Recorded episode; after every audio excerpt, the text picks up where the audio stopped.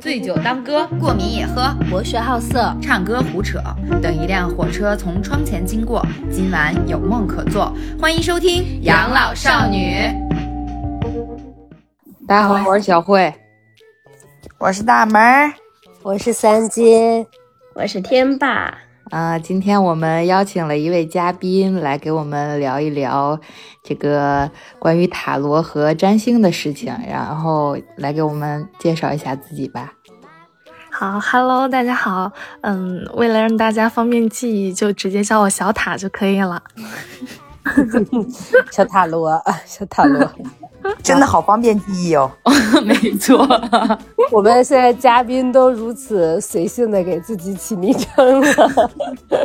然后他是一位，哎，我该怎么介绍你的职业？你还是自己说吧。嗯，行。嗯，我是一位那个，嗯嗯，专业学习。现代占星学的一个人，然后，嗯，塔罗方面的话，我学习的是神话塔罗。然后像，嗯，占星的话，大家会分为现代占星和古典占星，包括还有一些印度占星啊等等其他领域。然后我学的话，我学的现代占星，它可能比较偏向心理学方面。这还是是专业学，是你们上课的吗？还是什么？啊，对我花了 挺多钱的，然后报班嘛，实实体还是线上的那一种？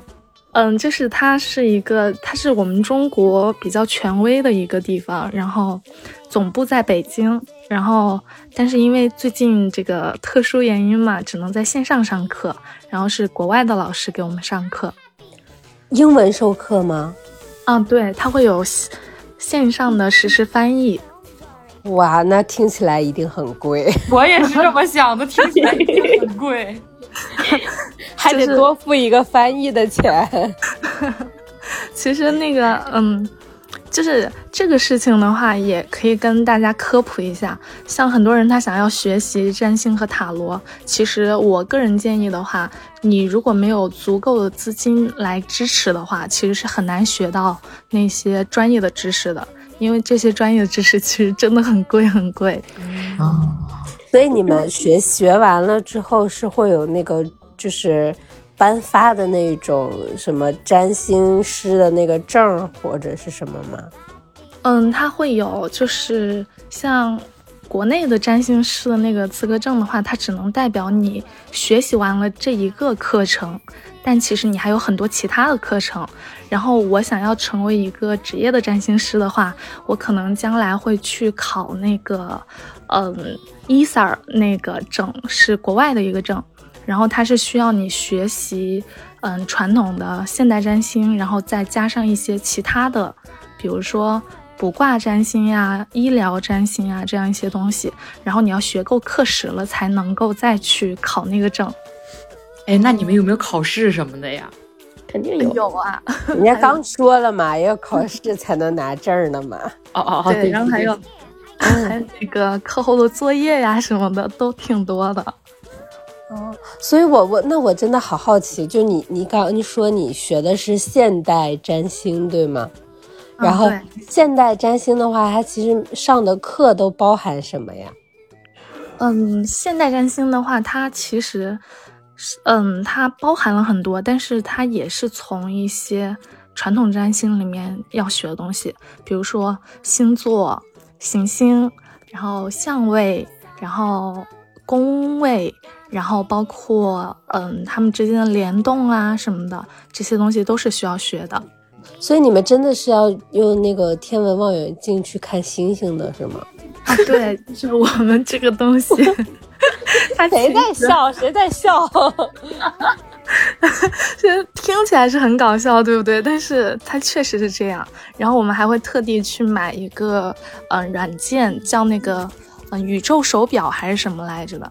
然后你可以通过现在高科技嘛，手机，然后去看天上的行星什么的。哦。哦，就相当于他把现在就相当于那种 A P P 什么的，他会把现在天上的那个星象实时的，然后那个弄到那个 A P P 里面，然后你在手机里面就可以看了，是吗？嗯，对，就是这样。真是高科技呀！现在的科技真是进步呀！啊，对，就是在这儿的话，也可以跟大家科普一个事情，就是，嗯嗯，现那个占星学的话，它其实包含了很多东西。你像这个，我们要去看星象，它是包含了那个天文学。然后呢，还包含了那个数学，因为现在我们那个表格不是就是全部都是由 A P P 的算法来完成的嘛？但是在以前的话，那些占星师他们要去制作一个表格的话，是需要用到很。很周密的那些数学算法才能够去完成，然后还包括心理学啊、哲学呀，很多方面的一些东西。其实这个东西你要深深入的去研究的话，就会发现，呃，要学的东西还是很多很多的。哦，就跟我当时想考那个道士证似的，虽然我一个是西方，一个是东方，对，我觉得我们可能这个冥冥之中，大家学的东西都会有一点。微妙的这个玄学在的，嗯，对，其实我感觉中西方的话，他们只是体系不太一样，但是，嗯，大致的意思应该都是通过行星的运行轨迹来看我们，来对照我们人的一个生活的周期啊，这样一些东西。中西方其实都是差不多的，是这样的。就是我邀请小塔的时候，是有一个什么样的契机呢？是我看到他在朋友圈发了一条 朋友圈，说我真的不是算命的，别来问我了。所以我就觉得。真的可以邀请他来给大家科普一下什么是占星，然后什么是塔罗，然后跟算命又有什么区别？哦，我刚刚其实还想说，我说能不能？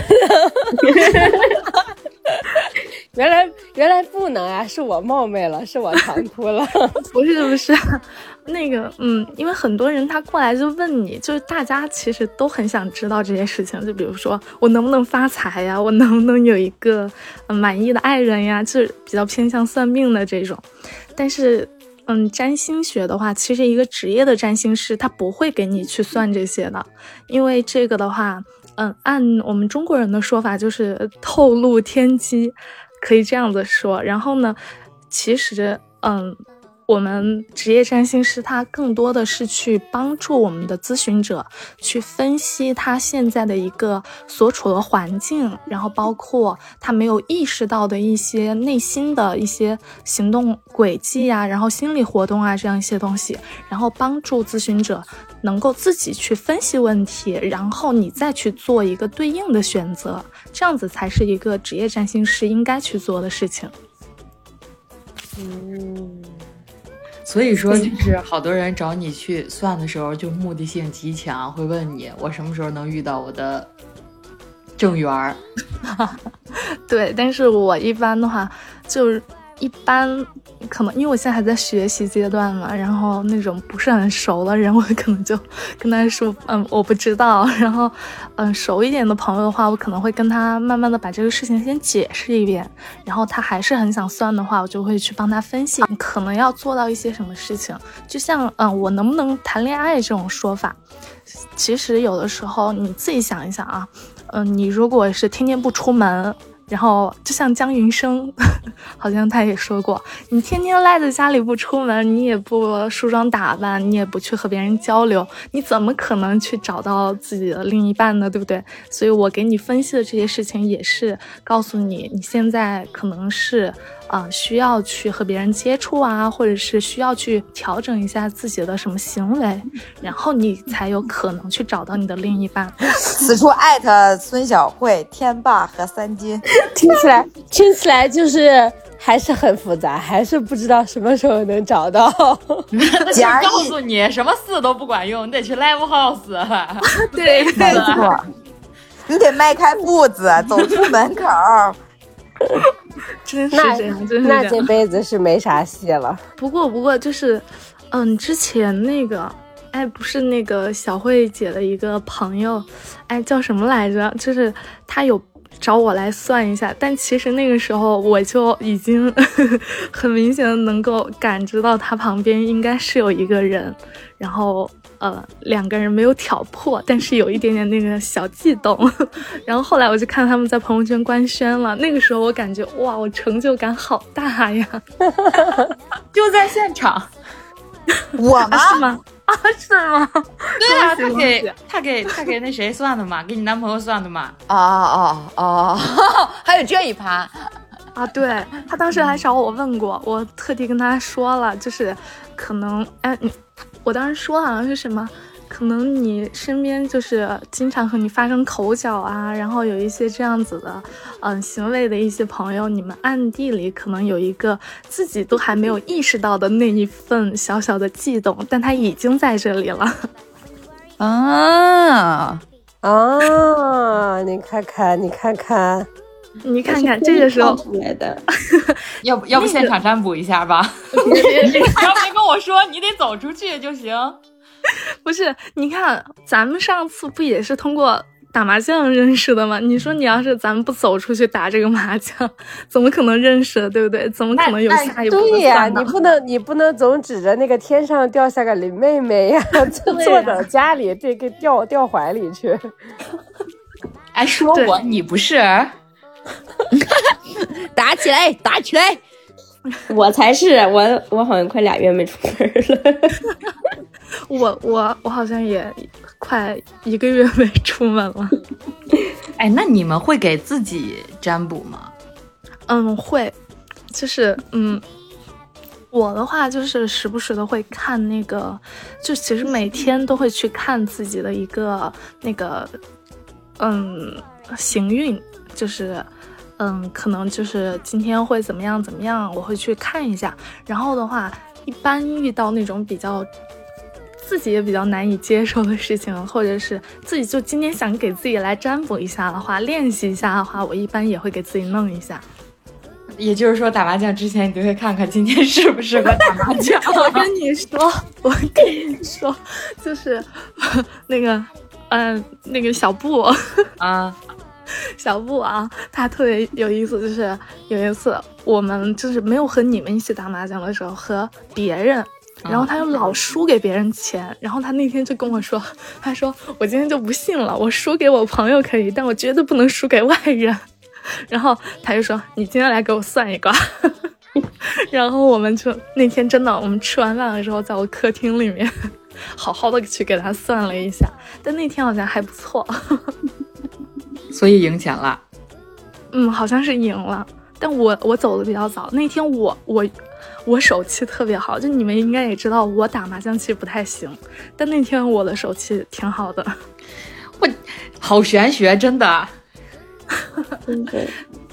主要是主要是打麻将能赢钱，小慧就非常的感好感，就非常的好奇了。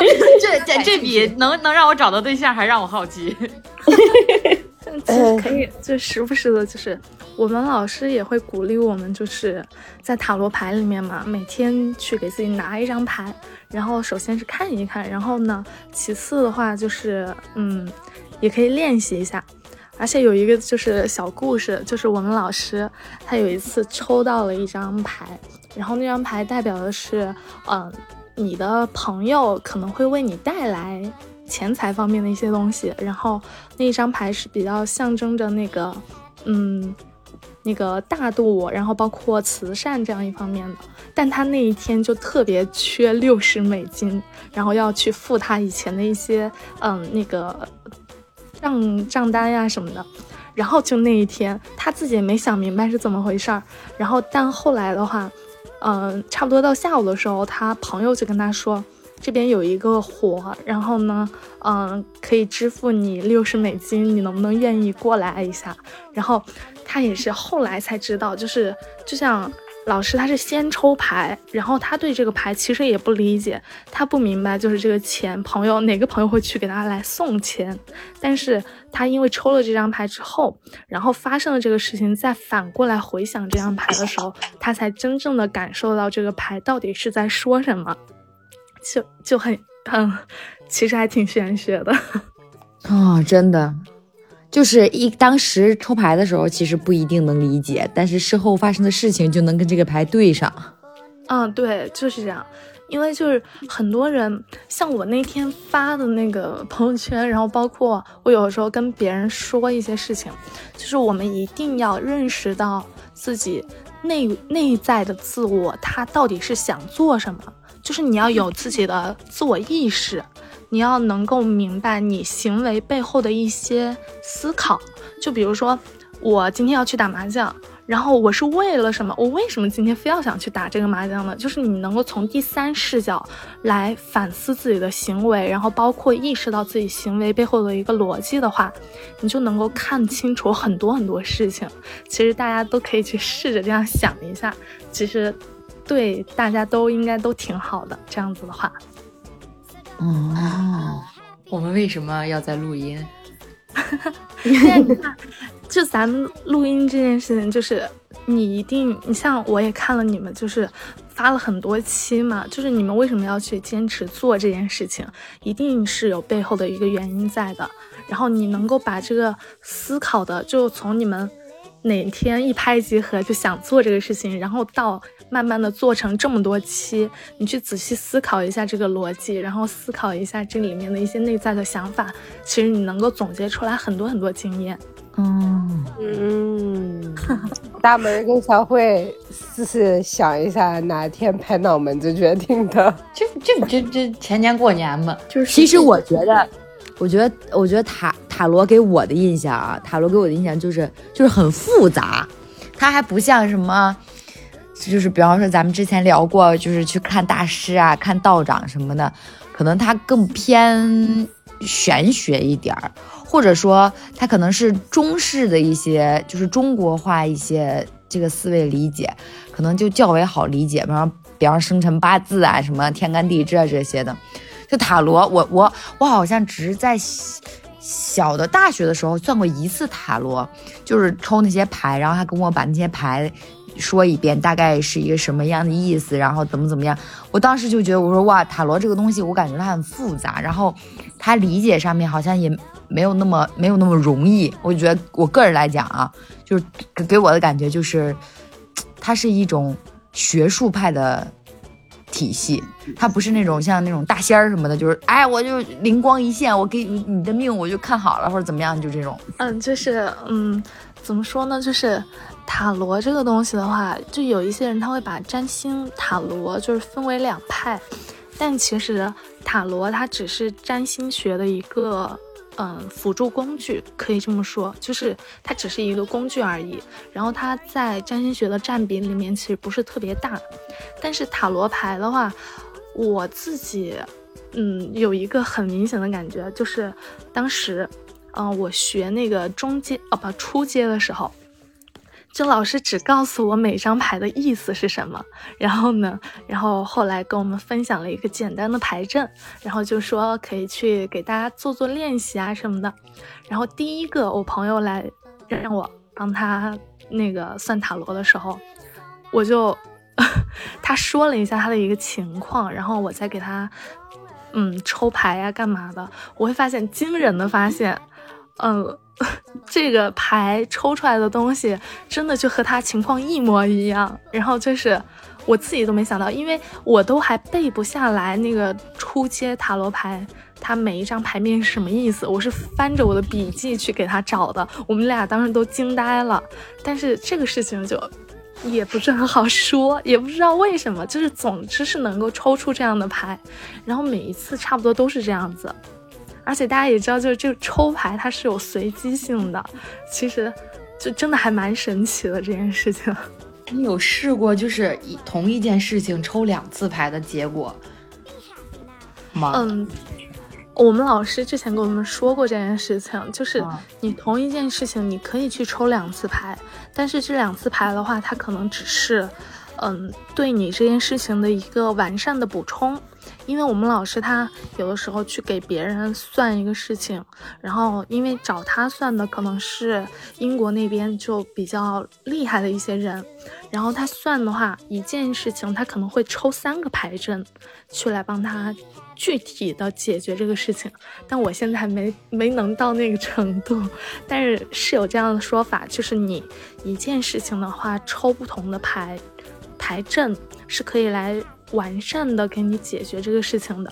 哦，但是我觉得就是抽牌很简单，你要把这个牌面给它解读出来，然后要给它符合到当下情境里面，我觉得好考验，就是那个脑子跟那个情商和那个嘴商呀，怎么把这个话说好说远。嗯，其实是 我一般是这样，就是我们老师也是比较这样建议我们的。嗯，首先跟大家说一下这个牌阵，就是每张牌它的一个字面的嗯故事是什么？因为我学的是神话塔罗，它每一张牌其实都会有一个神话故事，然后就是西方的神话故事，我会告诉对。我我的咨询者，然后呢，他看他有没有一些类似的想法呀，或者是对于这张牌有没有什么其他的问题，或者一些他想说的，就是嗯，每一次的抽牌其实都是。塔罗师和咨询者两个人一起完成的这件事情，就是如果他是一个字也不说，其实这个东西也很难去完成它。其实还是要让抽牌人先主观的去表达一些想法，然后你才能根据他的那个、那个、那个、那个一些想法去帮他完善，对吗？嗯，其实也不是，就是比如说我今天给你。嗯，说一下这张牌它的一个故事是什么。然后你听了这个故事之后呢，你会觉得有没有对应到自身的一些东西？嗯，你要告诉我有或者没有，然后或者是你对于这个东西你是怎么看的？就是不会让对方硬套，因为没有的话，可能是一些嗯嗯，就是我们的咨询者他自身都没有意识到的一些内在层面的东西，就是潜意识的一些东西。这个时候就是，嗯，虽然咨询者说了可能没有，但是我可能会记在心里，我还是会在总结的时候再跟他说一下这方面的事情。而且对于这样子的事情，就还有一个，嗯，我个人的看法啊，就是大家以后出去找塔罗师，然后，嗯，其实正正规的那个塔罗，嗯，可能我接触的比较正规的塔罗啊，它是没有。嗯，正反就是没有正位和逆位之分的，因为，嗯，如果一个正位的话，他可能只会说一些积极的面相，然后逆位的话，他可能只告诉你一些负面的。那个面相，这样子的话，对于我们咨询者来说，就比如说你能不能谈恋爱吧，然后你抽了一张牌，然后是逆位的，然后我就告诉你，你不可能谈恋爱。你这你这个说法对于你的咨询者来说，对他起不到任何的帮助。所以，嗯，传统的塔罗牌当中是不分正逆位的，我会把牌全部放在这边，然后呢，无无论是正面的面相还是。积极还是那个负面的面相，我全部都会告诉你，让你自己有一个内心就有一个全面的看法，能够从大局上去看这件事情，而不是很果断的跟你说你就是谈不了恋爱。说到这个，我就想问一下，就是如何分辨一个塔罗师就是是好还是不好？嗯，就是首先你可以这样子分辨，就是。嗯，那个第一个最简单的一个事情就是，那个咨询的费用，你从这个事情上你就可以分辨得出来。就比如说，嗯，像有一些塔罗师他会去算，就比如说，嗯，二十块钱，然后呢给你抽一张牌，像这种的话，你就很明显就是一种业余的做法。因为一张牌它不能够代表什么，也解决不了你的太多的问题，对不对？就像这种的话，你可以直接 pass 掉。然后的话，嗯，因为那个塔罗牌的话，你其实抽一次还挺贵的，因为差不多一个牌阵讲解下来是不低于一个小时的，所以它那个收费标准你就可以直接去进行一个判断。然后其次的话，你如果发现，在嗯。沟通的过程当中，这个塔罗师他说了一些让你就是觉得不太舒服的话，也是比较业余的一个做法。因为他但凡说出一些不太令你不太舒服的话，那证明他的主观意识上他是选择站在了另外一方，他没有从一个中立者的角度去为你讲解这个全面的事情，而是站在了你不不太能够接受的那一方，然后去说这件事情。这样子的话，这个塔罗师其实也不太好。然后还有一种的话就是。你要听这个塔罗师，他跟你讲的一些东西，对你是否有一些现实意义上的帮助？然后呢，心理层面的帮助，这一些其实都是要有的。然后包括，嗯，塔罗师如果告诉你就是，嗯，二选一的这种问题，二选一的问题其实是，嗯，专业塔罗师不会告诉你的。就比如说你。嗯，明天会不会就是发财？会不会中奖？呃，能还是不能？或者是我这个工作我是要辞还是不辞？然后包括，嗯，这两个男生我要选择他还是他？像这种二选一的做法的话，专业的塔罗师也不会告诉你的，因为这个东西它就很不理智。他没有办法从全面的角度去帮你分析，不能回答这种是与否的问题。其实从这些方面，大家都是可以判断的。就最简单一个方面，就是对大家可能也就是嗯，帮助最大的一个方面，就是直接看他那个收费标准，你其实也是能够看得出来的。懂了，懂。那我还，那我还有一个小问题，就是呃，比方。我不知道问，我不知道这么问礼不礼貌啊？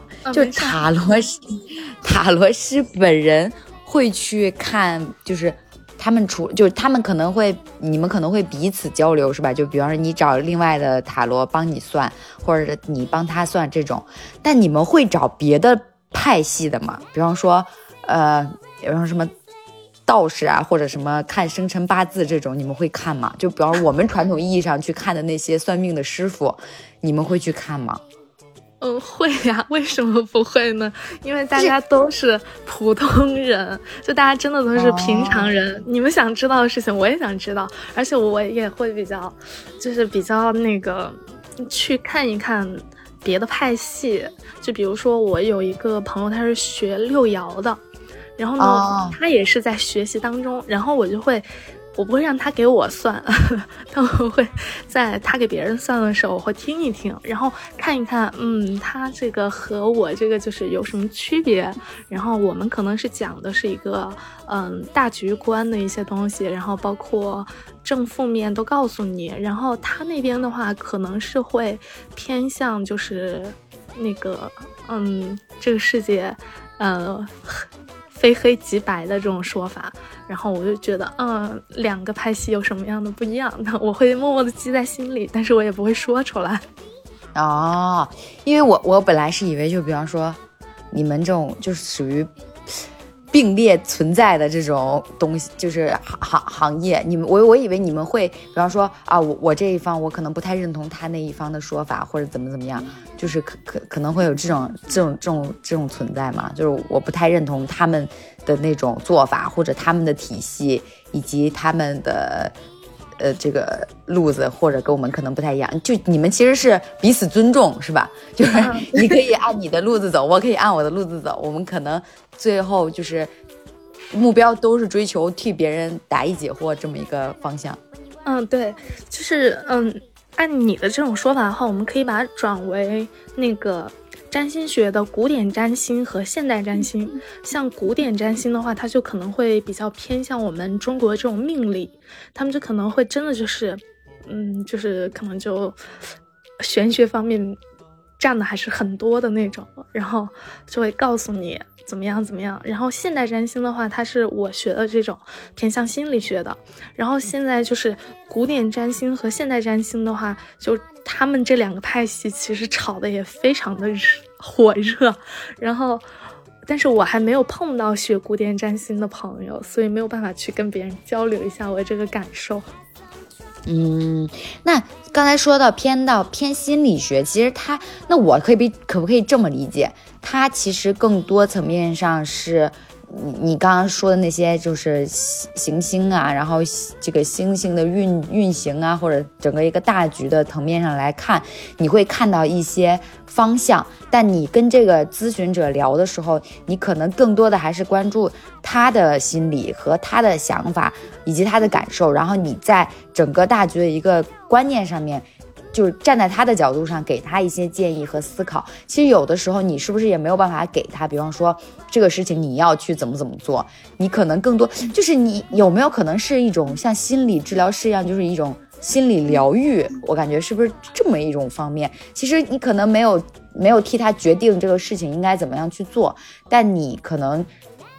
能在能比普通人做到更大程度上的感同身受，嗯，就是像你说的这种的话，他会就是现在有那种心理，就是那种疗愈师，他们可能会去做这个。然后像专业的占星师的话，我们要做的一个事情是什么呢？就是会告诉你这一件事情，比如说两条路，你按这条路走。是一个什么样的后果？你按这条路走，又是一个怎么样的后果？我会把这两条路怎么样形成的，然后呢，周遭可能会遇见什么事情，然后结果可能是一个什么样的方向，我都会告诉你。然后，嗯，我们老师也经常跟我们说一句话，就是我们占星师是没有办法影响，嗯，咨询者的主观意识的。其实你们自己的主观意识才是最强的。然后。无论我告，无论我就是在言语上告诉你，嗯，可能更偏向于你建议你去走这条路，但是在你们心里，你们可能就不听。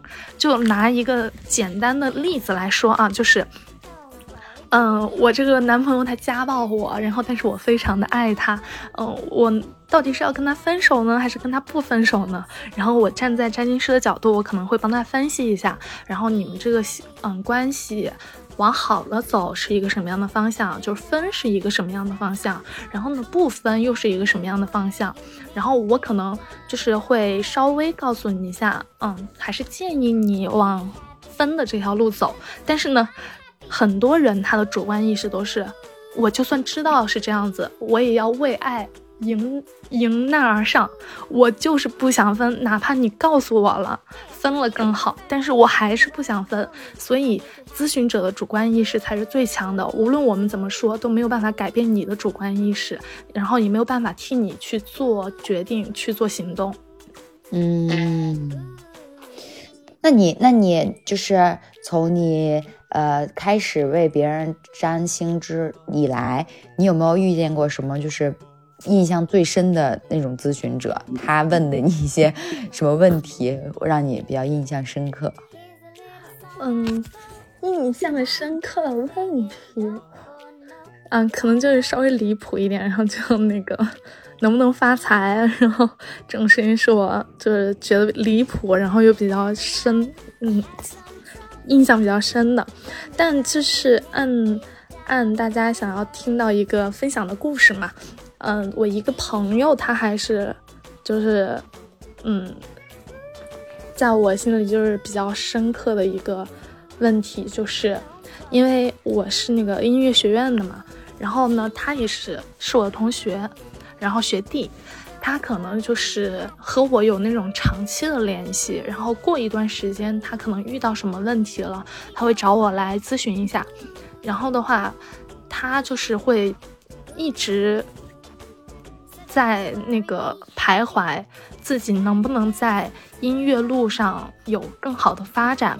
然后包括他投入了很多金钱呀，然后嗯精力呀，去追寻他的梦想。但是呢，嗯，现在的路可能就是走的比较窄一些。然后呢，包括嗯，就是他自己内心也会有比较难受的一些事情。然后这个是我印象比较深刻的，因为他是我唯一一个就是。既是好朋友，也是长期的一个咨询者的这样一个关系。嗯，主要是大家是不是就是我还是比较好奇，如果我比方说，如果这个人问你我能不能发财，这个东西你要怎么回答呀？因为我觉得他好，他好大呀，就又大又空，就你也不能你他。就是他还不是说，比方说我要不要换份工作，我现在这份工作会不会给我带来一个什么样的影响？他是直接问你我什么时候可以发财，这种可以回答吗？嗯，像这种情况的话，我是不会给他回答的。但是像咱们那个咨询者都来了，对吧？我也不能让他走，我可能可能会跟他说那个，嗯，那你最近的一些工作情况是怎么样的？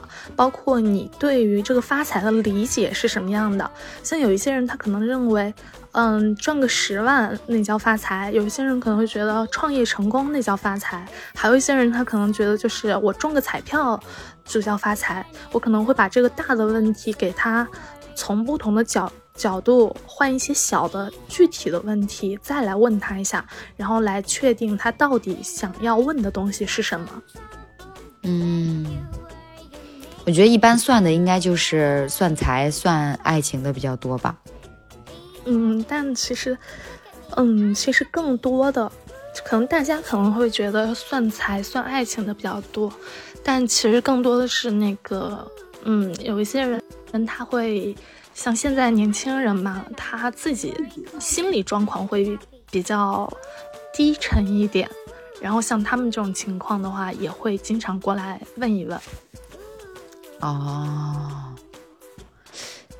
哎，其实其实我觉得还是，我觉我突然觉得就是心理疏导占的比较多，哎。嗯，对，其实，嗯，真的是这样，因为，嗯，怎么说呢？嗯，占占星学的话，它是可以就是说，嗯，是用一个大数据，从很久以前的一个大数据，然后来帮你分析这样一些事情。但是随着社会的发展的话，嗯，你光去满足别人这个好奇心，然后包括想要预知未来的这些能力，其实大家。都不是很很在意了，大家现在更在意的是自己的一个心理状况，因为现在很多年轻人都，嗯，心理心理压力比较大呀什么的，然后我们会专门从这些方面去跟他来讲，而且我们在我们都认为一个好的职业的专占星师的话。他需要做到的是从心理层面跟他进行疏导，然后现实层面，然后包括嗯，还有身体方面去给他进行疏导，就是很多层面都要去跟大家讲到。嗯嗯，那马上就迎来新年了嘛，然后又要来了新的一年，然后今年这一年，反正被疫情弄得大家也就是，我感觉大家戾气也挺重的。那你们这个。这个占星的话，可以对，就比方说对一个呃新新新年有一个，就是怎么说这叫什么新年运势，就是可以看一个大运吗？就对一个整年来说，嗯，就是整年的大运的话，其实嗯可以，但是 我没有准备这个，我只是准备了一些那个开年的运势，可以跟大家讲一讲，然后包括让大家去注意一下，但是就是可能。嗯，那可能那个大家会有听不懂的地方，你们可以随时问我。好嘞。嗯，那个，因为就是，嗯，从，嗯，十二月二十三号，然后差不多是晚上的晚上一点吧，然后就会迎来那个，呃，摩羯座的新月。然后这个时候的话，太阳和月亮它的精准合相是在那个摩羯座的，然后。在这个时候的话，我们会迎来我们的跨跨年的这个时刻。然后，因为我们现在要从二零二二年进入到二零二三年了。然后，其实，在这一段时间比较需要注意的事情就是，嗯，水星马上要在摩羯座开始逆行。然后，水星逆行的话，大家可能经常会听到这个词“水逆”，但其实它讲的是什么呢？讲的就是，嗯。你可能要去检视一下自己的内心，然后包括自己的一些心智的运转呀，这样的一些东西。然后水逆它比比较，嗯，影响的一些东西呢，是水星所代表的，就比如说我们的通讯设备，然后我们的出行设备，然后大家在这个时候一定要注意一下，就是手机，然后包括我们的合同签约的时候，一定要。弄清楚上面的字，然后包括你的大家的车呀，该检修的要去检修一下。然后在这一段时间，它可能会在那个，嗯，一月十八号的时候会结束这个逆行，然后从十二月二十九号到一月十八号这样一段时间。然后还有一个的话，就是代表我们那个，嗯行动力呀，然后这样一些方面的东西的。火星它会在双子座开始逆行，然后逆行的时间的话是十月三十号到一月的十三号。然后其实这一次的逆行的话呢，我会建议大家啊，就是首先我们要从内心去检视一下自己，嗯，在二零二二年的这一段时间，我们都去做了一些什么事情，然后呢。嗯，想要得到的一些收获是什么？然后你有没有得到这些收获？然后检视清楚这一些了之后呢，我们再去踏入到二零二三年。对，二零二三年这样子是会稍微好一些的，因为嗯，我有在我们那个机构的机构的一个公众号上也有看到，上面他写了一句话，其实是非常好的，就是嗯，我们要去。就是要去看清楚，我们在前两年就不只是二零二二年，还有二零二一年的这一段时间，前两年我们到底去做了一些什么？然后呢，嗯，我们就是一定要，嗯，怎么说呢？就是一定要检视清楚了之后，才能够走进二零二三年。然后包括我们同时的话，嗯，它会加速二。二零二二年到二零二四年的一个业力转化，像很多人不太明白这个业力转化的意思。其实业力这个东西的话，嗯，它是由那个，嗯，像星图当中的南北交来代代表的。然后的话，那个，嗯。它其实会代表一个我们的天赋领域，然后包括我们现在今生今世要去学习的一些领域是什么。然后的话，它其实是讲更多的就是我们在前几年当中有做过什么，然后才能够迈入到二三年、二二四年这段时间，它是有一个结果的过程。因为像这两年的话，大家也是因为。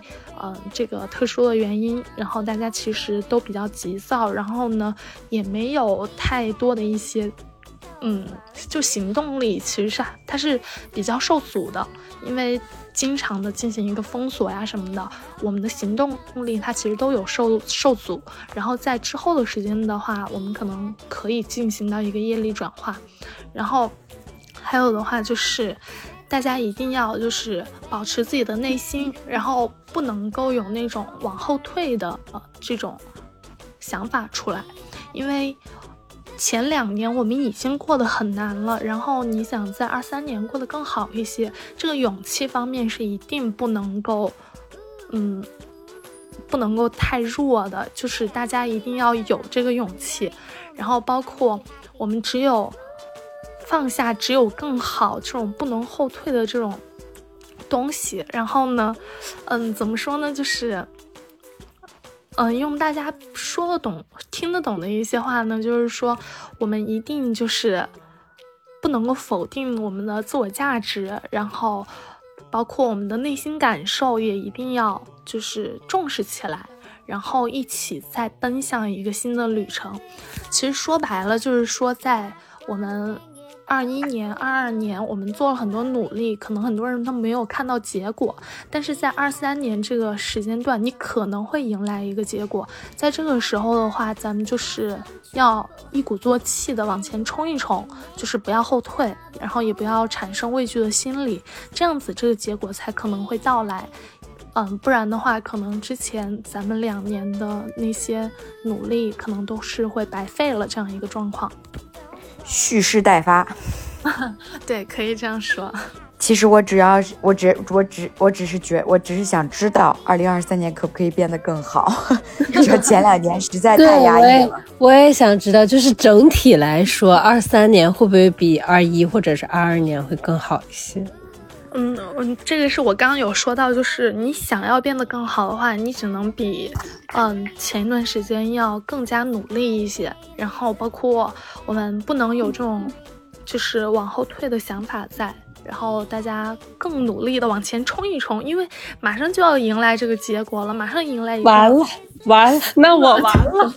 我完，我更完了。我我天天在想退休这件事情了，我都已经退到退到没边儿了。我觉得，但其实也不能这么说呀。你像我今年也做了一个比较，嗯，嗯比较重大的决定就是，我是因为在北京读完大学，然后我本来是给自己想的说，嗯，二三年之后我再。嗯，从北京回湖南，但是因为疫情这样的一些情况，我加快了这个脚步，然后我在今年的十一月份我就回来了。对，就是 我也是往后退了一下，因为我就各方面的总结了一下，感觉我这个时候也是该回去了，然后也是突然往后退了一下。但是咱们就分析一下自己的行动嘛，对不对？分析一下自己内心为什么会产生这样一个想法，因为我自己有检视过我自己的内心。首先，第一点的话就是，我觉得，嗯，我想过一个更安逸的生活，所以我才会这样子。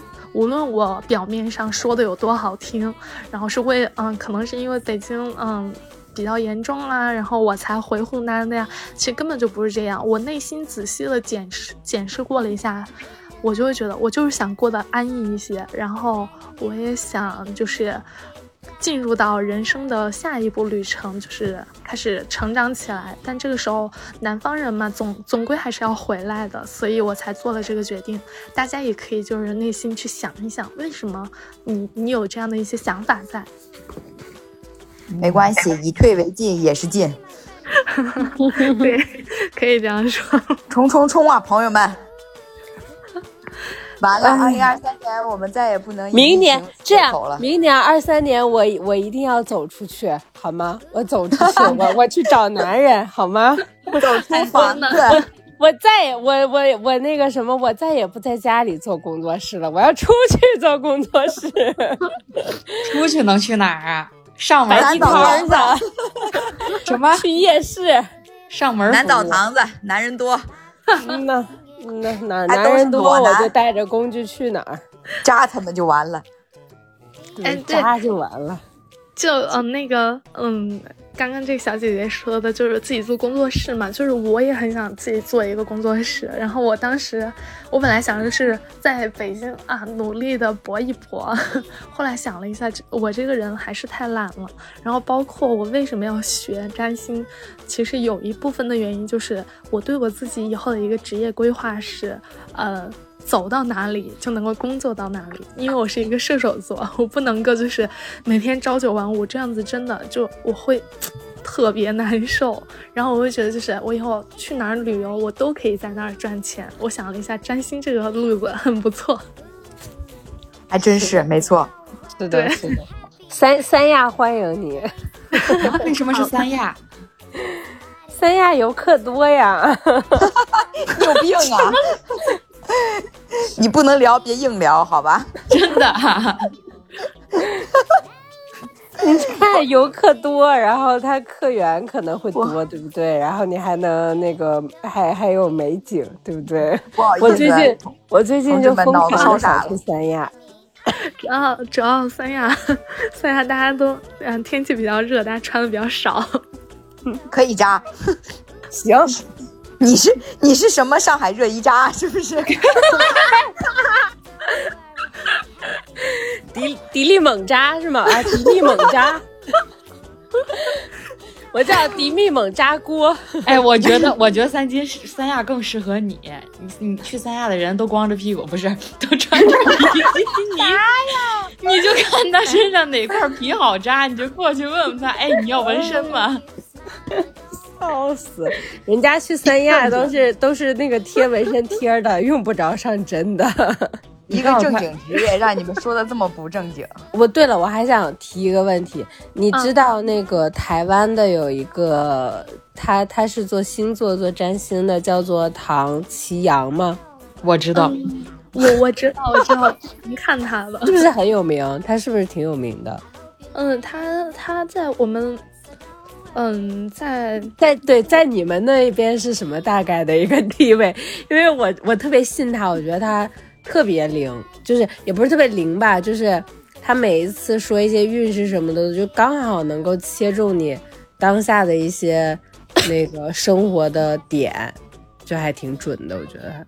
嗯，就是这个。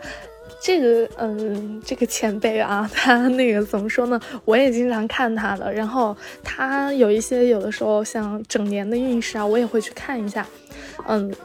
他在我们这个圈子里面是怎么样的？因为我其实也没有深入到这么高级别的圈子里面，我也没有办法判断。但是以我所学的东西来看的话，他比那个陶白白是要好很多的。哦哦，陶白白也算占星是吗？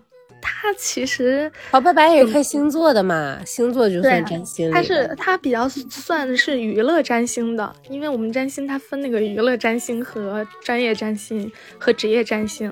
然后像比如说，嗯，这个星座最怎么样，最怎么样，然后哪几个星座？前几个星座怎么样？怎么样？嗯，哪几个星座最漂亮？哪几个星座最会说话？像这种的话，都是娱乐占星。然后你去看那些博主当中，但凡他们有说啊。我们金星三分，嗯，火星啊，金星不可能三分火星啊，嗯，像比如说什么金星三分我们的太阳，然后火星四分月亮，像这样一些专业名词在的话，他们又去做了一个很好的解释的话，像这种占星师，大家都是可以去关注一下的，因为我其实有的时候也会去看一看。嗯，是因为我觉得唐唐奇阳他是那个台湾那边的嘛，然后有好多台湾的艺人啊什么的，都还跟他站台，是因为有啥？是因为那个想见你热播的时候，哎，不好意思啊，今天早上我看了想见你，突然想起来了，想见你热播那个男主叫什么来着？许光汉。哦，许光汉他就有一次给唐奇阳来那个拍视频还是什么来的。我觉得啊，感觉好像他在台湾那边还挺挺火的，就很多名人会找他去算什么的，是不是比较像我们国那个，像那个什么，嗯，我们内娱有一个占星师，好像也啊，那个什么什么什么，之前是艺人的那女的叫啥来着？莫哦，莫小琪啊，对对对，就是她。嗯嗯。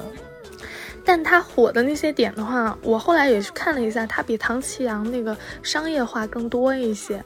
然后后来我就不怎么关注他了。然后他火的点其实也是去做那个个人星盘的推运，像这种的话，大家去找一个职业的占星师啊，对，嗯，像大家怎么去找那种占星师比较职业的话呢？你们可以去。嗯，也是从价格上你就可以入手的，就像职业占星师，大概都是它的收费标准是什么样呢？是按小时计费的，就不会说按问题计费。然后像这种情况的话，大家能够从最基础的方向就去做一个区别。好的。然后还有就是，嗯，像很多人啊，大家不太理解那个星盘当中的一些什么。嗯，太阳、月亮啊，然后这样一些东西的话，嗯，也是可以去看一些那种科普类的。像我在，我之前有在那个哔哩哔哩有关注，就是有一个人好像也是台湾那边的。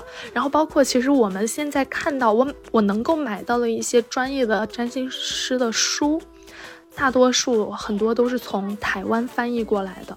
然后，像台湾的占星师，大其实真的可以多去关注一下。他们但凡是能够讲的稍微的，就是怎么说，从专业性的角度去讲，像我刚刚说的什么东西对分什么东西，然后星座相位这样一些东西都给你讲的很明白的话，大家其实都是可以关注到的。嗯，可能为什么台湾那边对那个星盘什么的比较，是因为可能。在内内陆，就是大仙儿什么的，我可能多一些，大家都去问大仙儿什么的了。啊，对，其实也是这样，因为我其实我我们家信佛的，哦，然后我妈就对我妈其实很喜欢去找别人算，但是我可以给大家就稍微提醒一下，你像那种算命的东西，我建议大家是少去算一下，因为。嗯，有一个说法就是命越算越薄，这个说法，然后就是大家就尽量的少去算，因为，嗯，在西方的一个神话故事当中，就是有说，呃，一个西方的神他想要从，嗯，宙斯那边偷火种，偷到。呃人类这边，然后给我们的人类进行到一个使用。但这个火种它其实，嗯，蕴含了很多东西。除了可以生火之外呢，它还会有一个特别的东西在上面，就是预知未来的这样的一个东西。但是这个这个神呢，他是直接把这个东西给去掉了的，然后反而给了那个咱们人类在那个火种上的是一个希望。所以就是怎么说，咱们不要太多的去关注一些呃想要预知未来的这样一些东西，因为。他对你的这个行动来说，是怎么说呢？像那个神，他的说法就是，当人类知道自己要去承担多么难受、多么痛苦的事情的时候，人类在这个时间段他是没有办法承受的，他没有这么高的心理，就是，嗯，就没有这么高的心理素质去承受。所以咱们也不要太多的去关注。自己未来是一个什么样的，你反而就是能够分析好现在的事情，然后呢，把握当下的一个环境，然后再去让自己变得更加强大的同时，你慢慢的走向未来，你就会发现自己是会越来越趋向于自己想要成为的那个人。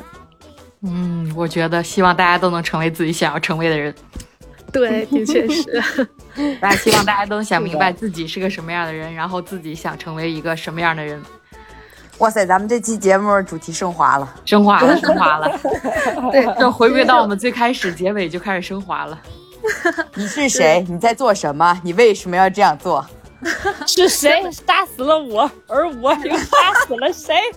不是，你这太暴露暴露岁数了，你这个《武林外传》。《武林外传》就怎么说呢？其实，嗯，这这三个哲学问题就真的非常的怎么说？就非其实它真的很怎么说？就很对，你们知道吗？就是。嗯，因为我们在学习占星的过程当中，他老师会告诉我们一件事情：每个人的内心都是有一个婴儿时期的我自己。